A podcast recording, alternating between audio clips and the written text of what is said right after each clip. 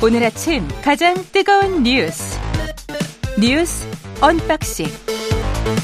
네, 금요일 뉴스 언박싱 확장판이 있는 날입니다. 민동기 기자, 김민하 평론가 나와있습니다. 안녕하십니까? 안녕하십니까? 예, 지금 집중호우 주의하셔야 할 것 같습니다.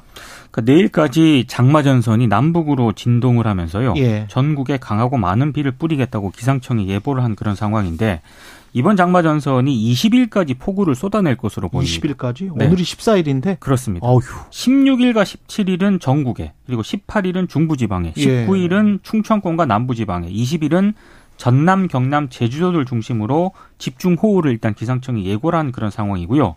어, 더 큰 우려가 이십일 일 이후에도 장마전선이 한반도 주변에 머물 가능성이 있기 때문에 장맛비가 더 길어질 가능성도 있는 그런 상황인데, 오늘 아침 출근길 교통통제 상황도 좀 체크를 하고 출발을 하셔야 될 것 같습니다. 예. 오늘 새벽에요, 서울 동부간선도로하고 잠수교가 양방향 통제됐다고 일단 언론이 보도를 했는데, 음. 조금 전에 오전 여섯 시 사십 분부터 동부간선도로는 양방향 차량 통제를 또 해제했다라고 하거든요. 거의 해제됐죠? 그렇습니다. 예, 여섯 시 사십 분부터? 그렇습니다. 해제가 됐습니다. 네. 지금 상황은. 그래서 예, 출근길 도로교통이라든가 이런 음. 통제 상황들을 좀 꼼꼼히 좀 챙겨보시고 출근하시는 게 좋을 것 같습니다. 일단 동부간선도로는 해제됐다. 네.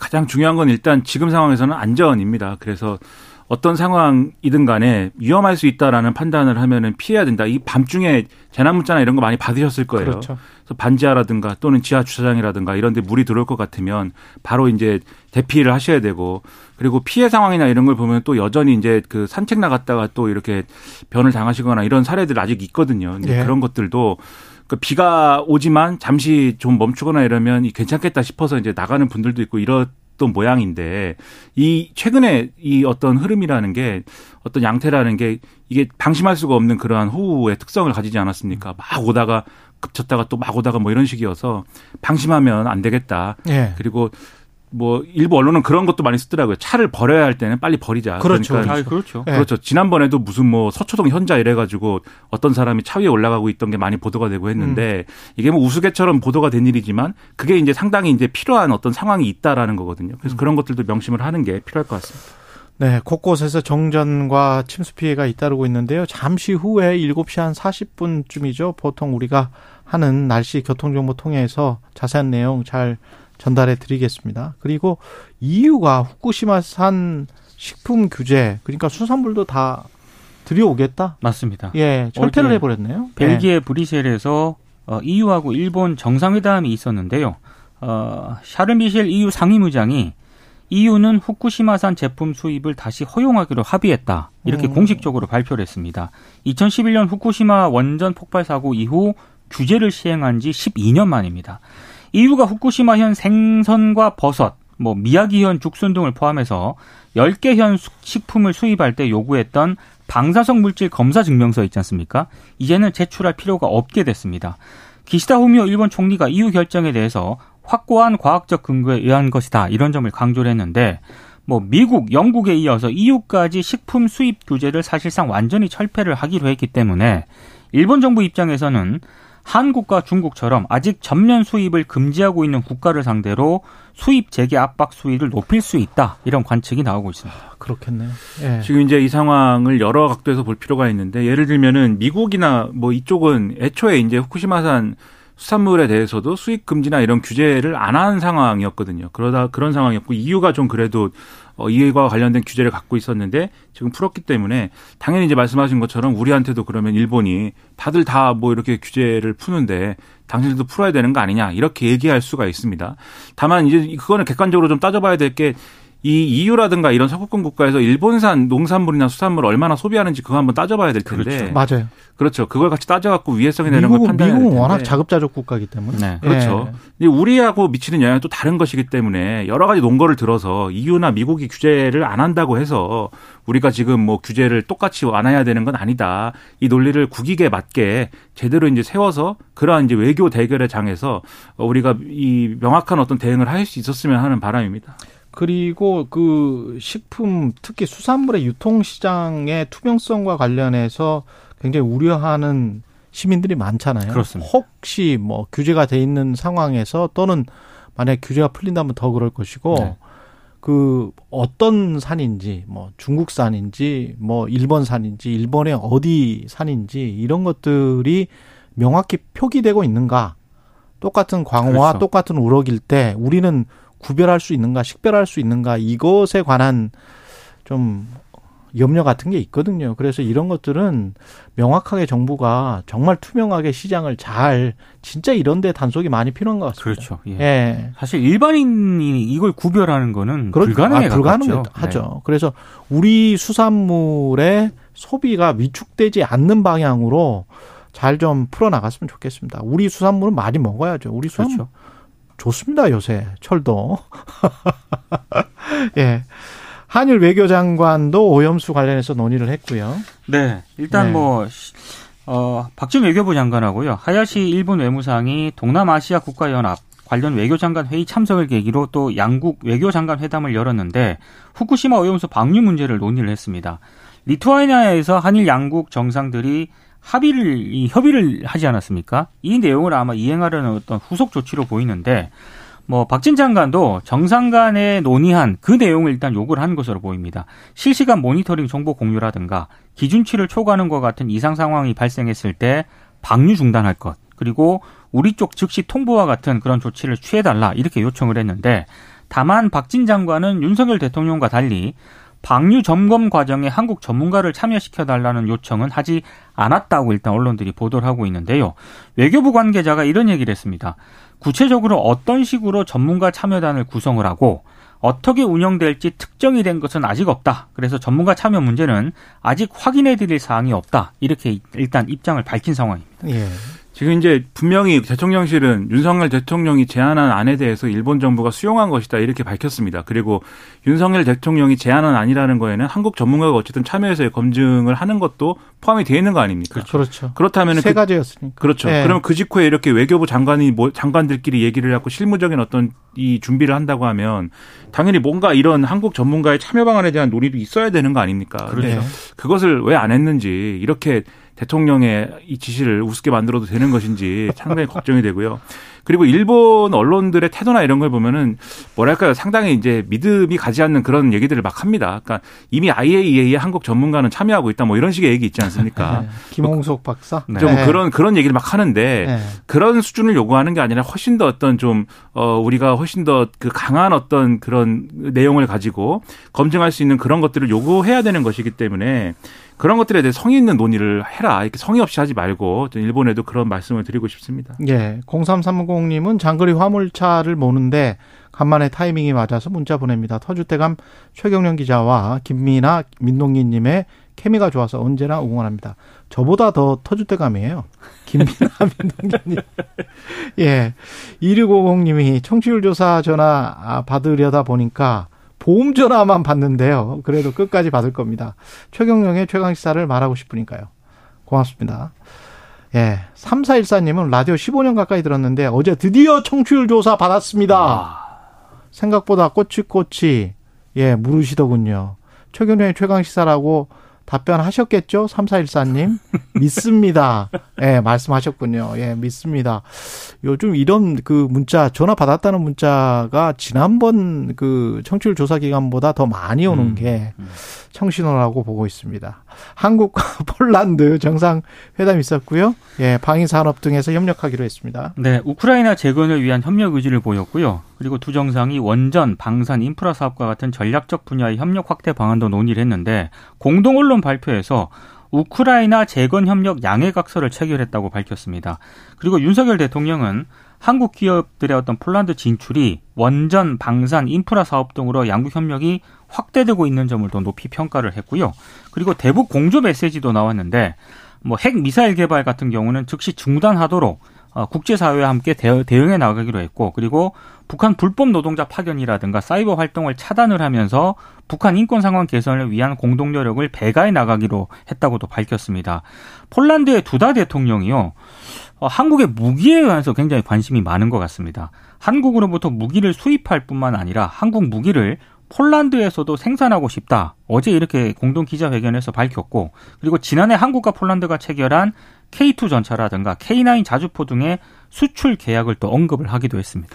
폴란드가 지난 뭐 지난번부터 계속 이제 우리 한국산 무기나 이런 것들에 관심을 가지고 뭐 굉장히 접근을 하는데 저는 뭐 어쨌든 그런 것들이 어떤 경제적인 성과나 이런 것들로 이어질 수 있다면 좋은 일이 되겠죠. 그래서 그런 것들은 뭐 좋은 측면이 있는데 다만 이런 부분도 같이 봐야 될 것 같습니다. 폴란드가 지금 우크라이나하고 이제 국경을 맞대고 있고 뭐 이런 상황이기 때문에 지금 묘하게 우크라이나 특수 같은 뭐 그런 분위기거든요, 좀. 음. 그리고 어제 이제 이, 이 폴란드와의 대화에서 나온 이제 또 중요한 얘기가 우크라이나 재건 사업 참여라든가 뭐 이런 것이기 때문에 이게 또 다시 잘못하면은 남의 불행 이용해 가지고 또 그렇죠. 뭔가 우리가 뭘 하는 것처럼 돼버릴 수도 있는 거니까 그런 것이 되지 않도록 또 나름대로 좀 뭐랄까요 이제 그런 나름대로 어떤 이미지 관리랄까요 그런 것들도 필요한 것 같고 그리고 이걸로 다냐 이런 의문도 좀 있습니다. 예를 들면은 이게 어떤 우리가 이런 전쟁 침공 이런 상황에 어떤 이득을 추구하면 그에 대당하는 어떤 것들을 또 이 나토라든가 유럽 국가들이라든가 우크라이나는 또 요구할 수 있는 것인데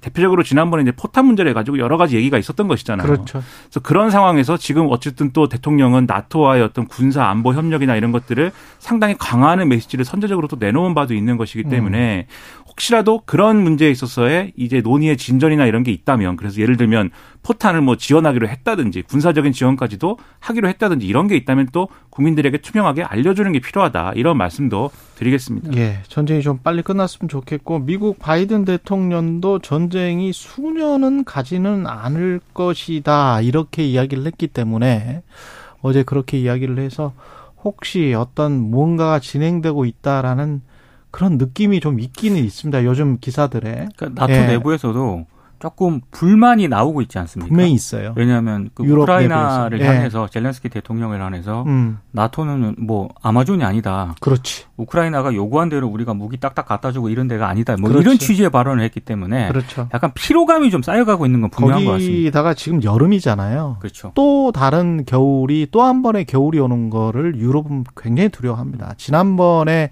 겨울도 결국 러시아산 가스가 수입이 안 돼가지고 굉장히 애를, 애를 먹었고 그것 때문에 또 인플레이션 잡, 잡느라고 굉장히 좀 힘들었거든요. 근데 또 한 번의 겨울을 닥쳐야 될 것을 지금 분명히 음. 여름부터 유럽의 정상들 또 미국 바이든 대통령도 사실은 그걸 걱정을 하고 있어요. 그래서 젤렌스키 대통령과 아주 미묘한 서로 격려를 하고 뭐 겉으로는 그렇게 보이지만 아주 미묘한 뭔가가 지금 작동을 하고 있습니다. 그러니까 네. 우크라이나가 대반격을 하고 있다 이렇게 얘기를 하지 않습니까? 음. 이게 생각대로 안 되고 있지 않습니까? 냉정하게 예. 얘기해서. 예. 그게 러시아가 어쨌든 버티는 상황에서 그렇죠. 지금 말씀하신 것처럼 이대로 그냥 놔두면 장기화된다. 음. 이 분석이 많이 나와요. 그래서 예. 사실상 전쟁이 이런 상태로 교착 국면으로 몇 년도 갈 수 있다. 이런 지적도 나오거든요. 바이든 대통령 말과 달리. 그러면 이 음. 상황을 타개하기 위한 뭔가가 필요하다라고 음. 생각을 하게 될 거라는 거죠. 그런데 젤렌스키 대통령 같은 경우는 그 동부 지역이 아니고 남동부 지역이 아니고 크림반도까지 맞아요. 이천십사 년에 점령당했던 크림반도까지 다 수복을 해야 그래야 전쟁이 끝난다라고 이야기를 하고 있기 때문에 서방으로서는 사실 상당히 어, 속으로는 상당히 갑갑한 입장이 될 수밖에 없어요. 그래서 뭔가 타협점을 찾지 않을까 그런 측면에서 음. 전쟁이 끝나면 나토 가입에 관한 어떤 타임 스케줄이 나온다는 것이 어떤 의미가 있는지 젤렌스키 대통령도 생각을 할 것이고 그리고 다른 이유 국가들도 생각을 하고 있을 것 같습니다. 예, 신승대님, 제가 사는 강원 남부 지역은 밤새 세찬 장맛비가 쏟아졌네. 지금이라도 다들 취약한 부분들 잘 돌아보고 대비하셔야겠습니다. 칠공구팔 님, 여긴 포항인데요. 비도 엄청 많이 오고 바람도 태풍급으로 많이 옵니다. 공구이오 님은 폭우가 내려도 최경령의 최강시사는 아이엔지 이렇게 말씀을 해주셨습니다. 곳곳에서 날씨 제보도 오고 있습니다. 예, 많이 좀 아. 받아주시고요. 양평고속도로 설계업체 관련해서는 외압이 없었다라는 그 설계업체 이야기입니다. 그러니까 국토부가 어제 경기 양평군에서 출입기자단 간담회를 열었거든요. 그렇죠. 여기서 이제 동해종합기술공사 예. 그 용역을 받았던 예. 그 관계자가 이런 얘기를 했습니다.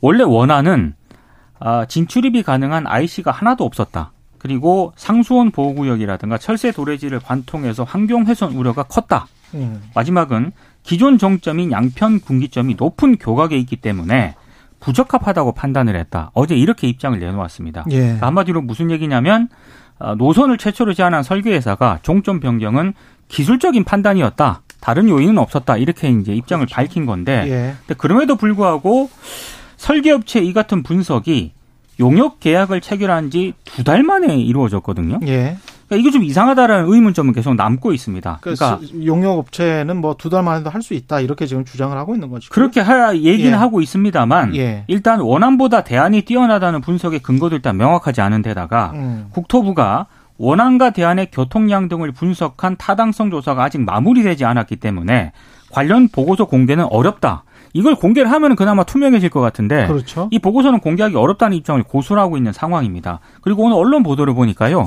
뭐 이렇게 타당성 조사에 참여했던 업체 관계자들이 익명으로 인터뷰를 했던데 예. 이런 얘기를 합니다. 일 년짜리 연구 용역이라고 하면 예탄과 대안 가운데 무엇이 더 나은지 비교를 하는 데만 꼬박 일 년이 걸린다. 그렇겠죠. 만약에 변경이 됐다고 하면. 그렇습니다. 예비 타당성 조사는 국책연구기관인 케이디아이나 뭐 이런 곳에서 하기 맞습니다. 때문에 예. 이거는 민간회사예요. 네. 예. 근데 이걸 두 달 만에 했다라고 하는 거는 이건 물리적으로 좀 말이 안 된다. 이렇게 지적을 하고 있습니다.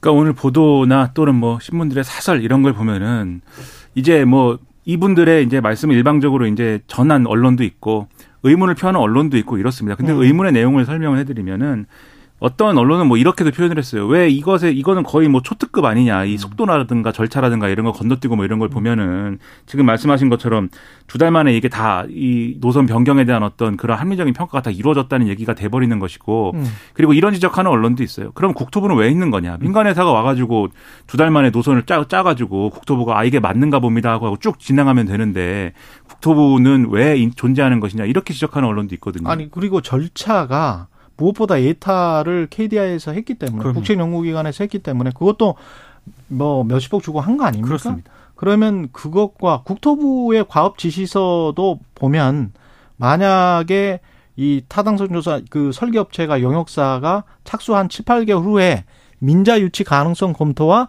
예타 결과를 비교해봐라. 맞습니다. 비교해봐서 만약에 두 개가 다르면 비교해보면 될 거 아닙니까? 아니면 같아도 좀 유사해도 비교를 해서 그래서 국토부의 국장이나 최소 차관이나 이런 사람이 결정을 하지 일조가 넘는 국가 예산이 들어가는데 이걸 민간회사가 결정하겠어요? 그렇죠. 그러니까 결정한 사람은 장관이거나 차관이겠죠. 그렇지 않을까요? 상식적으로. 상식적으로 아니면 국장이 결정을 했거나 그게 누가 결정했냐 그 결정했었을 때 그리고 또 한 가지 언론이 제기하는 것들 이런 조사나 이런 용역을 줄 때 사실은 저도 비슷한 취재를 해봤습니다만은 국토부나 어디 그 정부 부처의 관리들이 어떤 뉘앙스를 주지 않았을까 그걸 지금 언론 취재 기자들은 의심하는 거예요. 사실 뉘앙스를 주고 아 이쪽 노선도 적합해 보입니다만 뭐 이런 뉘앙스만 줘도 거기에 따라서 움직이고 그런 논리를 생산해낼 수가 있거든요. 용역회사는. 그게 일종의 컨설팅 회사이기 때문에 그 수주해주는 쪽 그 유리하게 이야기를 많이 해주거든요. 그래서 그런 게 혹시 있지 않나 그런 의심도 해볼 겁니다. 아마 취재 기자들은. 그렇죠. 그래서 언론에 네. 이제 사설이나 이런 걸 종합을 해보면은 그런 음. 지적도 있어요. 용역회사 뒤에 국토부가 숨은 거 아니냐. 그러니까 네. 애초에 용역회사 왜 등장했냐라고 하면은 지난 정권에서 사실 이 입찰된 것이고 그걸로 따져보면은 전 정권에서 사실 사실상 이제 제시한 안 아니냐 뭐 이런 건데 음. 근데 그렇게 따질 게 아니라 용역회사가 이렇게 이런 안을 내놓은 것은 사실상 이 모든 작업에 맨 처음에 해당하는 것이고 그래서 그렇죠. 지난 오월 달에 전략영향평가에서 오늘 보도를 보니까 일 안이 강상면 안이었, 안으로 제출됐다는 거잖아요. 이, 양서면 안이 아니라 그렇다는 건 이 하나의 이 일 년 일 년이 넘는 이 상황 속에서 이루어진 걸 이 통으로 평가를 해야 되는 것이지 용역회사 이 얘기만 하는 것은 오히려 지금 본질을 흐리는 거다라는 지적. 있기 때문에 이게 의문이 해소가 안 됩니다. 예. 일곱 시 십오 분부터 한강 수위가 상승해서 올림픽대로 여의 상류 아이씨 양방향 통제됐다고 합니다. 여의 상류 아이씨 양방향 올림픽대로 여의 여의 상 여의 상류 아이씨 양방향 통제됐습니다. 인근 차량은 우회 운행하시기 바라고요. 날씨 교통 정보 듣고 자세한 내용 어, 뉴스 언박싱 다시 이어가겠습니다. 네, 뉴스 언박싱 민동기 기자, 김민하 평론가와 계속 이어가겠습니다. 일칠일구 님 부산인데요. 엄청난 비가 내리고 있어서 앞이 안 보일 정도입니다. 부산 심하군요. 모두 안전운전하시고 하천 주변 특히 조심하셔야 될 것 같습니다. 보건의료노조가 총파업에 돌입을 했습니다. 어제부터 이제 총파업에 돌입을 했는데요. 파업 영향으로 일부 병원에서는 진료 차질을 좀 빚었습니다. 어제 오전 일곱 시부터 조합원 사만 오천 명이 참여하는 산별 총파업을 시작을 했고요. 서울의 이른바 빅 파이브 병원은 파업에 참여를 안 했습니다. 그런데 전국의 이십 곳 안팎의 상급 종합병원이 동참을 했기 때문에 아마 이 종합병원 같은 경우에는 뭐 입원하신 분이라든가 환자들이 좀 진료에 차질을 빚은 것으로 보입니다. 그리고 어제 노조가 서울 광화문 동화면세점 앞에서 총파업 대회를 열었는데요. 폭우 속에서도 집회를 진행을 했는데 한 이만여 명이 일단, 일단 나온 것으로 일단 언론이 보도를 하고 있습니다. 일단 노조의 요구는요. 이천이십일 년 이른바 구이노정 합의를 통해 추진하기로 했던 사안들이 있었는데 이게 제대로 이행되지 않고 있다면서 파업에 나섰습니다. 좀 예. 구체적으로 말씀을 드리면 비싼 간병비 해결을 위한 간호간병통합 서비스를 전면 확대해달라.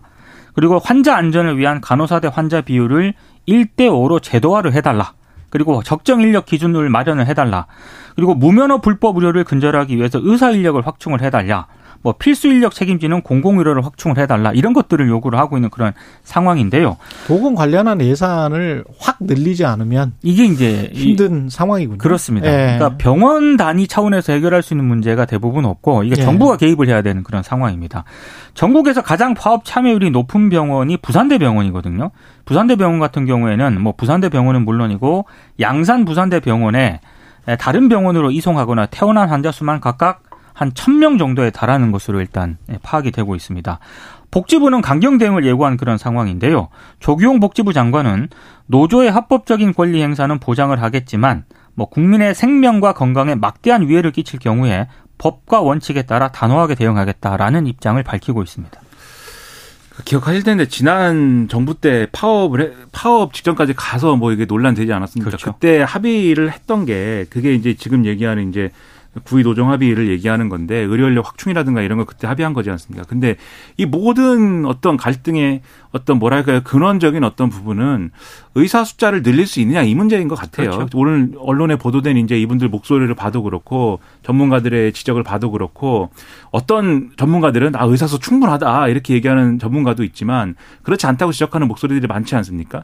그러니까 의사가 적으니까. 지금 간호사들이 의사가 원래 해야 될 일까지 다 떠맡아가지고 이게 사실은 위법적인 부분이 있음에도 불구하고 해야 되는 상황으로 내몰리고 있고 그런 상황까지 포함해가지고 일을 다 해야 되다 보니까 환자를 제대로 돌보지 못하는 상황이 벌어질 수가 있어서 그래서 이제 관호동에 이제 시달리게 되고 음. 그러면서 또 간호사 인력은 간호사 인력대로 모자라고 이런 여러 가지 문제들이 복합적으로 발생하는 거잖아요. 그러면 이 문제에 있어서 결국 풀 수 있는 풀 수 있는 주체는 지금 말씀하셨듯이 결국은 정부가 풀어야 되거든요. 정부가 어떻게 할 거냐 가닥을 잡아줘야 되는데 지금 보건복지부는 이렇게 얘기를 하고 있습니다. 간호사들의 처우 개선이나 이런 것들은 우리가 지금 다 추진을 하고 있다. 지금 뭐 가시적으로 뭐가 짠 하고 나온 건 없, 없을 수 있지만 추진하고 있는 와중에 이렇게 파업을 해가지고 굉장히 이것은 좋지 않다. 뭐 이건 우리가 뭐 월, 어떤 원칙대로 대응을 하겠다. 뭐 이런 얘기를 하는데 지금 그것만 가지고는 이 파업을 하는 어떤 이유나 이런 것들이 해소가 안 되는 것이기 때문에 의지를 가지고 뭔가 해결해 볼 방안을 만들기를 좀 그렇죠. 바라고 있습니다. 예. 팔사칠오 님이 완주 순천 고속도로 임실, 임실 부근을 지나는데 호우특보가 실감이 날 정도로 앞이 안 보일 정도로 비가 세차게 내리네요. 안전운전 예, 모두 하시기 바랍니다. 예, 특히 이런 날에 이제 고속도로나 이런 거 지나면 아, 위험하죠. 네. 국도 특히 위험할 것 같습니다. 민주당 혁신위는 일 호안부터 표류를 지금 하고 있습니다. 그러니까 일 호 혁신안으로 불체포 특권 포기 서약하고요. 예. 체포 동의안 가결 당론을 권고를 했습니다. 음. 이 권고한 것에 대해서 민주당이 어제 의원총회에서 어, 수용을 할지 논의를 했거든요. 물론 이게 받아들여야 한다는 찬성 논이 있었고 예. 검찰의 무분별한 영장 청구 빌미를 제공해서는 안 된다는 반대론이 맞붙었는데 어찌 됐든 결론은 못 냈습니다. 결론 못 냈어요? 결론 못 냈습니다. 이소영 민주당 원내대변인이 의총 후에 기자들에게요. 예. 밀도 있는 논의를 계속해 나가면서 충실한 결론을 내기로 했다. 이렇게 얘기를 했고 십팔 일에 국회 본회의가 열리거든요. 예. 그걸 앞두고 다시 한번 의총을 열어서 뭐 혁신안 수용 여부 논의를 이어갈 것으로 일단 예상이 되고 있는데 예. 일단 혁신위는 일 호뿐만이 아니라 뭐 꼼수 탈당 방지책과 같은 혁신안을 차례로 발표하겠다고 이미 예고한 그런 상황이거든요. 그렇죠. 예. 근데 지금 일 호 혁신안이 지금 표류가 되고 있기 때문에 일 호 혁신안 이거 안 하면 불체포 특권 포기 안 하면 민주당 망한다라고 혁신위원장이 이야기하지 않았나요? 그런데 지금 어제 결론을 못 냈고요. 네. 어, 이렇게 되면 이 호, 삼 호 혁신 발표를 했을 때 이 실효성이 제대로 담보가 될 수 있겠느냐라는 우려도 한쪽에서 나오고 있습니다. 그러니까 뭐 국민들이 볼 때는 뭐 설마 했는데 역시나 뭐 그런 것처럼 보이지 않겠습니까? 혹시 했는데 역시나 어. 이게 이재명 대표가 혁신위에 뭐 정권을 실어준다 뭐 이런 얘기까지 해가면서 어쨌든 상당한 권한을 주겠다고 선언한 그러한 기구예요. 음. 그런데 그 기구에서 어쨌든 일 호 혁신안으로 내놓은 안이라고 하면은 그것에 대해서 뭐 수용을 하든지 아니면 국회의원들이 보기에 정말 이게 어떤 원, 원칙적으로 안 되는 얘기다라고 하면은 그 혁신위를 설득할 수 있을 만한 어떤 대안을 가지고 혁신위를 얘기, 혁신하고 얘기를 해야 될 거 아닙니까? 그렇죠. 그런 걸 통해서 혁신위가 아 그러면 우리가 제안한 안이 만약에 그러저러한 부분에서 문제가 있다면 음. 뭐 그러면 당신들이 당신들하고 절충을 하고 타협을 하는 게 아니라 더 나은 대안인 것 같으니까 그러면 그렇게 합시다. 이게 돼야 이제 굴러갈 수가 있는 건데 그냥 아, 모른다, 안 한다, 뭉개고 있으면 혁신위가 뭘 할 수 있습니까? 아무것도 못 하는 거예요. 그럼 혁신위는. 그렇죠. 네. 그럼 왜 이런 상황이 벌어지는가? 정말 이게 어떤 이 제도에 대한 어떤 이견, 그러니까 불체포 특권이라는 어떤 그 실체적으로 어떻게 해갈 것이냐에 대한 이견 때문에 발생하는 거냐. 그러면 그래도 조금 그래도 뭐 나은 부분이 있는 건데 언론의 분석을 보면 언론이 이제 그렇게 보지 않죠. 지금 상황을. 예. 이제 의총에서 나온 발언이나 이런 것들을 종합을 해보면 초재선 의원이나 이런 좀 어 분들은 이거 그냥 어쨌든 대표가 힘을 실어준 아니고 하니까 우리가 수용해야 된다 이런 음. 얘기를 했는데 다선 의원들 중심으로 어, 반대를 많이 했다는 겁니다. 그래서 언론은 어떻게 해석하냐면 결국 혁신위가 이러저러한 혁신안을 얘기한 끝에 마지막에 결국은 요구할 것은 공천 기준 뭐 이런 걸 텐데 거기서 그러면 물갈이론이나 이런 게 나오지 않겠느냐. 그럼 다선 의원들이 상당히 피, 정치적인 피해가 예상되기 때문에 그래서 혁신위가 하는 일에 대해서 다 반대한다. 라는 해석도 당내에 있다. 이런 얘기까지 하고 있어요. 그러면 현역 그렇게 국회의원 좋은 자리가 좋긴 좋나 봐요. 현역 기득권이 결국에는 막판에 발휘되고 있는 것 아니냐. 이런 그러니까 의원총회에서 그리고 원내대표가 이야기를 뭐 혁신이 안을 받아들여 달라고 거의 읍소하다시피 이야기를 해, 했는데 그럼에도 불구하고 의원총회에서 잘 합의가 안 되고 이런 거는 민주당이 국민들에게 그리고 저는 이게 양평고속도로 할지 오염수를 할지 이런 것들을 계기를 삼아서 어 오히려 민주당이 시간을 벌고 있지 않나. 자체 혁신에 대한 어? 시, 그 자체 혁신을 할 거는 하면서 해야 되는데 이게 무슨 뭐 어떤 전국의 현안이 생기고 뭔가 좀 일을 잘못 처리한 것 같다고 하면 아 우리도 괜찮겠지라고 하는 그런 안일한 생각에 빠져 있지 않나. 그런 생각도 듭니다. 국회의원이 네. 좋은가 봅니다. 네, 국회의원 되게 좋은가 봐요. 제일 정치가 답답한 게 상대를 악마하면서 상대에 대해서 공격을 막 하면서 어. 그러면서 내가 고쳐야 될 것, 내가 바로잡아야 될 것에 대해서는 외면하고 야 우리 저 대단한 어떤 나쁜 사람들하고 싸우기 위해서 힘을 합쳐야 돼 이렇게 어. 얘기하면서 그것만 함, 그것만 계속 그 무슨 뭐 주문처럼 외는 거예요. 그렇죠. 그럼 뭐 정치가 달라집니까? 그게 주요 양당의 내부에 다 벌어지는 일이라서 음. 이런 정치 보고 국민들이 희망을 가지겠습니까? 그러니까 뭐가 됐든. 이, 이 불체포 특권 이 문제가 아니면 다른 혁신은 그럼 뭘 하는 건지를 좀 얘기를 해 주세요, 그러면. 예. 다른 혁신은 뭐 뭘 하는지 이야기해 주세요. 다른 거라도 있어야 될 거 아닙니까? 예. 다른 다 안 한다고 하면은 예, 어떡합니까? 그러, 그렇지. 다른 건 뭐 할 거니? 뭐 이렇게. 예. 좋은 질문입니다. 음. 한국은행이 기준금리 사 연속 동결했습니다. 네. 일단 동결의 가장 큰 이유는 물가 상승세가 둔화되고 있다. 이걸 꼽았고요. 예. 그리고 최근에 새마을금고 부실 우려와 같은 금융시장 불안이 커진 점도 금리 동결의 배경으로 꼽히고 있습니다.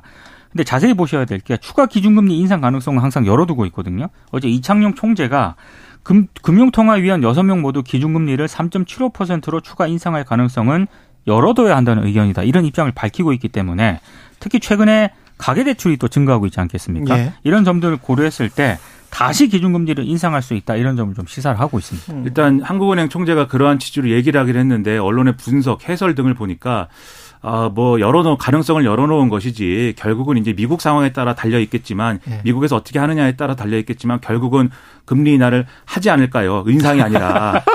그 얘기를 많이 하는 것 같아요. 근데 그거 아니라고 네. 어제 분명히 얘기했거든요. 네. 아, 이거 그래도 안 믿으니, 뭐, 어떻게 될지 뭐, 알 수가 없겠습니다. 네. 예. 그리고, 잠깐만 이거 할 시간이 있겠네요. 한 일 분. 자유총연맹에서 정치적 중립조항을 삭제했습니까? 네. 예. 지금 자유한국당 의원 출신인 강석호 총재 취임 이후에요. 예. 지난 삼월에 정관을 개정을 했는데 정치적 중립조항이 삭제가 됐다라고 합니다. 또 이거를 행안부가 정관 개정을 승인을 했다라고 하는데요. 음. 이게 정치적 중립조항이 왜 나왔냐면 이천십육 년 사월 총선에 자유총연맹이 동원됐다는 의혹이 제기가 되고 그랬었죠. 또 박근혜 대통령, 대통령 탄핵 정국에서 촛불 집회, 맞대응 집회 동원 의혹이 제기가 됐기 때문에 그랬죠. 이걸 방지하기 위해서 이 조항을 삽입을 한 건데 갑자기 이게 또 삭제가 돼서 총선에 또 개입하려는 것 아니냐 이런 의혹이 좀 불거지고 있습니다. 내년 총선용 아니냐 네. 이런 의혹. 이게 마치 관변단체와 권력의 정치적 이권 카르텔처럼 되면 안 되는 것이기 때문에 네. 이렇게 하지 말게 바랍니다. 이게 옛날 생각나는 거거든요. 그렇죠. 옛날에 이런 논란 계속 있었기 때문에. 반국가 세력과 맞서기 위해서 뭐 비슷한 발언도 나왔어요. 사실 자유총연맹에서. 그죠? 그 대통령이 직접 참석을 해서 발언을 했죠. 이런 네. 방향은 네. 절대로 안 됩니다. 네. 지금까지 민동기 기자, 김민하 평론가였습니다. 고맙습니다. 고맙습니다. 고맙습니다.